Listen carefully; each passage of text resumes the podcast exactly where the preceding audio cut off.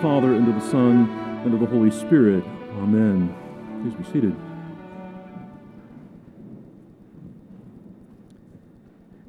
In coming to the tail end of this Advent season, you and I are reminded that what we will face in the coming days of the Christmas season is a remembrance of the establishment of an everlasting kingdom, a son of David and son of God in one divine person being born in the city of David, who not only establishes an everlasting kingdom, but a house for the name of the Lord that will never pass away.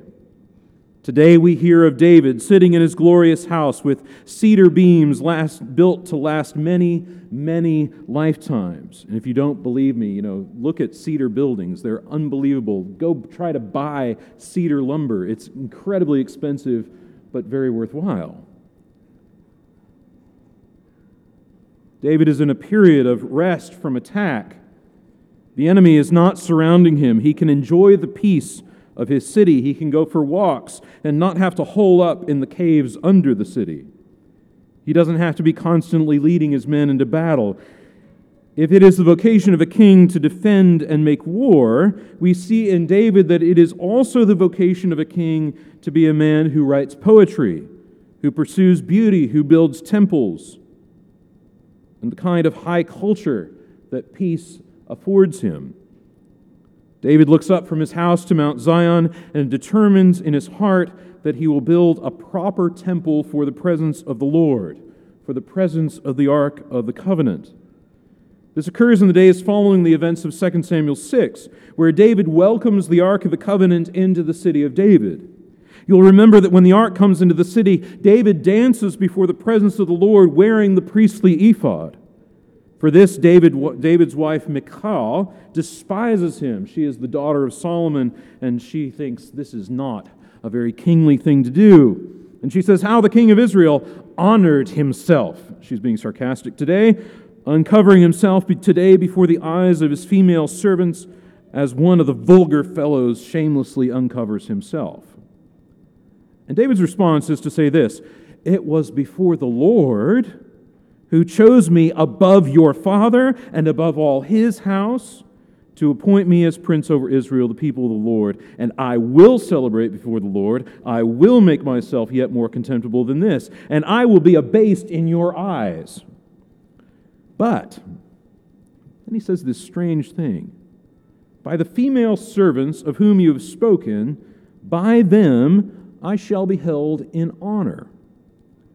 David's exuberant worship culminates in his determination to build a house for the Lord high above the city of David, high above his own palace. If you ever go there to Jerusalem and, and see this, it's really amazing. In recent years, they've done all these excavations over the city of David, and, and you've got to see this. It's amazing. The city of David is south from the Temple Mount, and not only south, but below, several hundred feet lower. And I know this because I've walked from there up through an old excavated Roman sewer, which was great fun, by the way. From the city of David and the Pool of Siloam up to the base of the temple and the western wall. This thing that David determines he will do is a natural thing to do.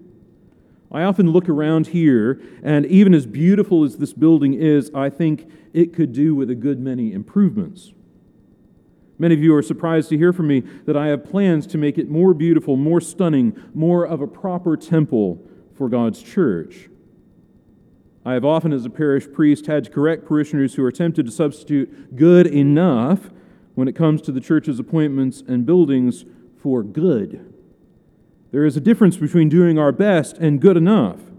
As modern Americans, it's unthinkable to us to consider spending untold millions to build a stone church with gold everywhere, a pinnacle of our, nat- of our cultural abilities. But I would challenge that today. We're very, very blessed to have this beautiful building. We couldn't have built it today. But that doesn't mean we shouldn't have if we could have.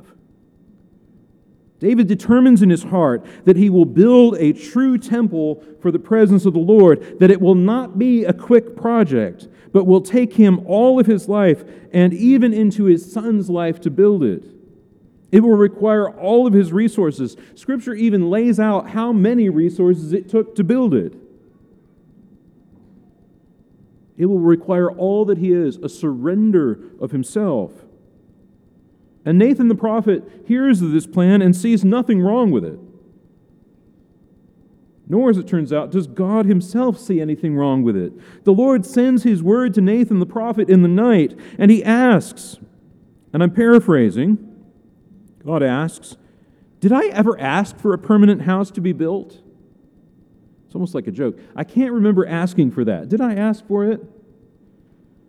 The Lord has been content to dwell in a tent all of these centuries, and it is, this is incredibly important if we're tracking the story. The presence of the Lord of Israel is mobile.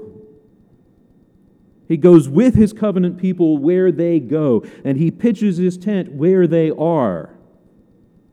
The God we meet in Holy Scripture is not a God who is tied to a specific city or a specific temple or a specific place. It is therefore seen that the God of Israel is both utterly transcendent and also utterly with his people. He says to David through Nathan, I have been with you wherever you went and have cut off all your enemies from before you. And instead of saying, Don't build me a permanent house, don't bother with the expense, it's too much the Lord says this The Lord declares to you that the Lord will make you a house. And he isn't talking about a brick and mortar house. He's talking about making of David and from his offspring a kingdom which will be established forever. Listen to this in verse 12 of chapter, of chapter 7. When your days are fulfilled and you lie down with your fathers, I will raise up your offspring after you, he sh- who shall come from your body and I will establish his kingdom. He shall build a house for, not, for my name, and I will establish the throne of his kingdom forever. What is being said here, right in the Old Testament, is a word which looks forward to and anticipates the coming Messiah who will, and this is literally what's being said, be both a son of David and son to the Lord the Father. The Lord is also foretelling of the establishment of a house built for his name, and we can understand this clearly to be the church, a temple not made with hands, but eternal in the heavens, the body of Jesus. It is this very body which we Christians believe was incarnate from the Virgin Mary, born in Bethlehem, the city of David, crucified by the rod of men, and raised from the dead. A body which is so joined to the church in a mystical covenant of marriage that the church is truly bone of my bone and flesh of my flesh, participating fully in the bodily realities of her Lord.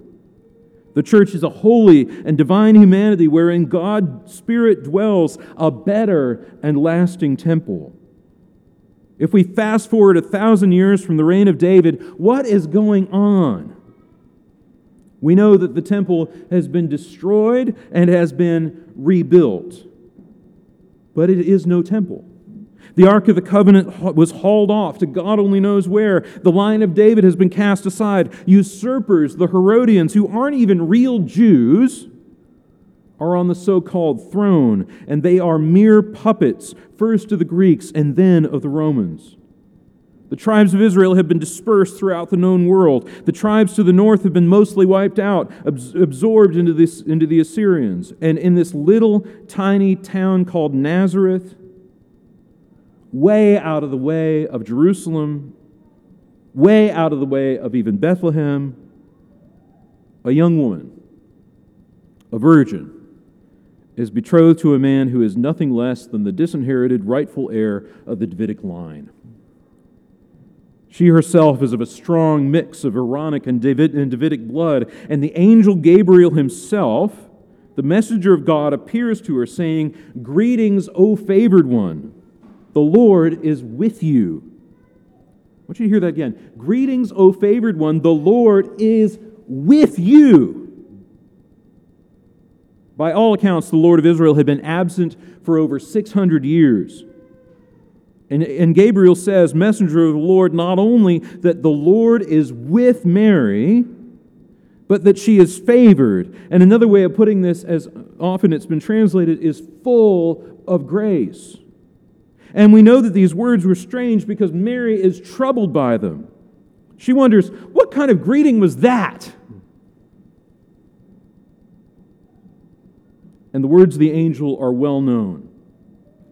Do not be afraid, Mary, for you have found favor with God. And behold, you will conceive in your womb and bear a son, and you shall call his name Jesus. He will be great and will be called the Son of the Most High, and the Lord God will give him the throne of his father David, and he will reign over the house of Jacob forever, and of his kingdom there will be no end. Now, there's a lot going on here, but you can see how this word of God given to David through Nathan is being made very, very real. It's being actualized. This is the claim of the Gospels that Jesus is the Messiah, the living Word of God with us, the God who pitches his tent among us, the promised eternal Son of God. And furthermore, this is not about a renewed king for just the Judaic tribes but for a renewed Israel and therefore a renewed world. He will reign over the house of Jacob forever. We know Mary's response. She doesn't say, Sounds good to me. She doesn't say, Okay, well, how do we do this? She says, How will this be since I am a virgin? Mary is only betrothed to her husband.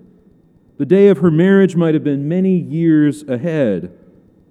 But Mary knows that this child will not be just some ordinary kid from Nazareth, another disinherited prince from a royal line long since forgotten. He would be conceived according to the word of God unto Mary. Be it unto me according to your word, is what she says. As Gabriel tells her that you will conceive. The Holy Spirit will come upon you, and the power of the Most High shall what? Overshadow you. This is incredibly temple esque language. The Spirit of God overshadowing the temple. But let's go quickly through the rest of the story. Mary, like the Ark of the Covenant, spends three months in the Judean hill country before going into the city of David. Mary, like the Ark of the Covenant, is beheld by a dancing priest, a real priest, not just one dressed up like one. John the Baptist leaping in the womb. She is greeted by her kinswoman Elizabeth. Why is it granted me that the mother of my Lord should come to me, just as David greets the ark? How can the ark of the Lord come to me? Elizabeth is not ashamed of her son leaping in her womb. She tells Mary about it with great joy, knowing that the fruit of Mary's womb is blessed. You see, Mary and Elizabeth, I think, are those servant, those female servants who hold David in honor, even as the rest of the nation has completely forgotten, even as they are a people filled with shame.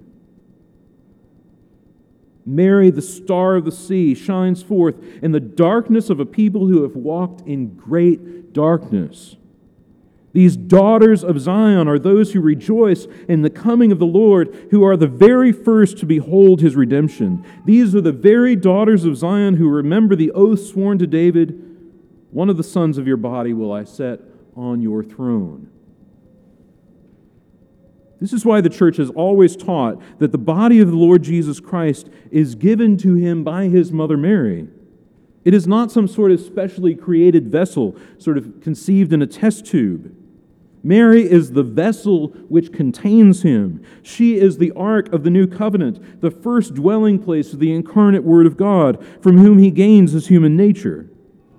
And, beloved, in conceiving the body of the Lord in her womb, she also becomes the mother of the church. She conceives by the Holy Spirit who comes upon her, and she is present.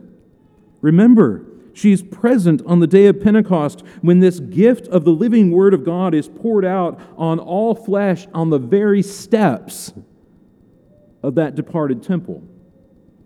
The church being made known, this renewed temple by the Holy Spirit. Mary, if I can put it according to the psalm, is the true Mount Zion in which the Lord builds for himself and for his name an everlasting house. Those who trust in the Lord are like Mount Zion, they shall not be moved. Or as Psalm 87 puts it, all these were born in her. It is from her that the poor are satisfied with bread, the living bread of the Eucharist. He has filled the hungry, she says, with good things, and the rich he has sent away empty. It is from her that the priests of the Lord are clothed with salvation. It is her saints which shout for joy, like John the Baptist, because they, like her, have been overshadowed by the Holy Spirit, made the very temple of the Lord indwelled by the Holy Spirit. Mary, this humble young woman, is the very embodiment of created wisdom, who receives into her womb the embodiment of uncreated wisdom. She becomes the very first living temple of the presence of the Lord and His Word, and she is not the last. Being the first, she is the mother of all those who, like her, have been joined to this living temple, not made with hands, but eternal in the heavens and made with flesh. But I want to end this morning by saying one big thing. And that is this that this is good news. Two years ago, I got to visit the Church of the Annunciation in Nazareth, and as it happens, there were a bunch of uh, Spanish young women who were uh, kneeling before the, the grotto there, which is in the church, which is an amazing building. It's, it's probably the only example of Bauhaus brutalism that I can get behind. They were kneeling there, and I, I asked, you know, what's going on here? And, and, uh, and this nun that was with them said, well, they're, they're praying for their vocations to this order in the very spot where Mary says, Be it unto me according to your word. And I looked at the faces of these young women, and they were beautiful. I mean, just like the most beautiful faces you could possibly imagine because they were surrendering their wills to God's will. That's good news. To put your trust in Jesus Christ is to surrender to his will, to surrender to his word, and to be made a place where he lives. This is the cause of our rejoicing God with us. Not God for us, but God with us. God pouring out the fullness of His grace in the fullness of time, who from His fullness we have all received grace upon grace, as John says. This is the message for the Lord's church, His temple, as so much is stripped away this year. We rejoice not in large family gatherings, but simply to be called the children of God, born not of the will of the flesh nor of the will of man, but of God. We rejoice not in long awaited gifts, but in the gift which every Christian already has the indwelling, powerful, overshadowing Holy Spirit.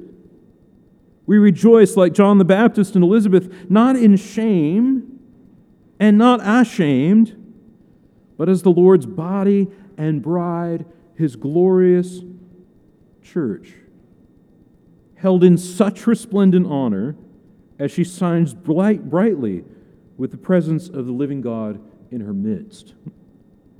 We rejoice in the obedience of faith made known to the prophets and made known to all nations, the obedience which is so wonderfully summed up in the words of Mary Be it done to me according to your word. And this is why the church will always inhabit until the end of time beautiful, beautiful buildings. Why? Because she herself is beautiful. Beloved, let us rejoice in the word of the Lord that the Lord Jesus Christ has joined his church to himself as his bride and made her a dwelling place for himself. In the name of the Father, and of the Son, and of the Holy Spirit. Amen.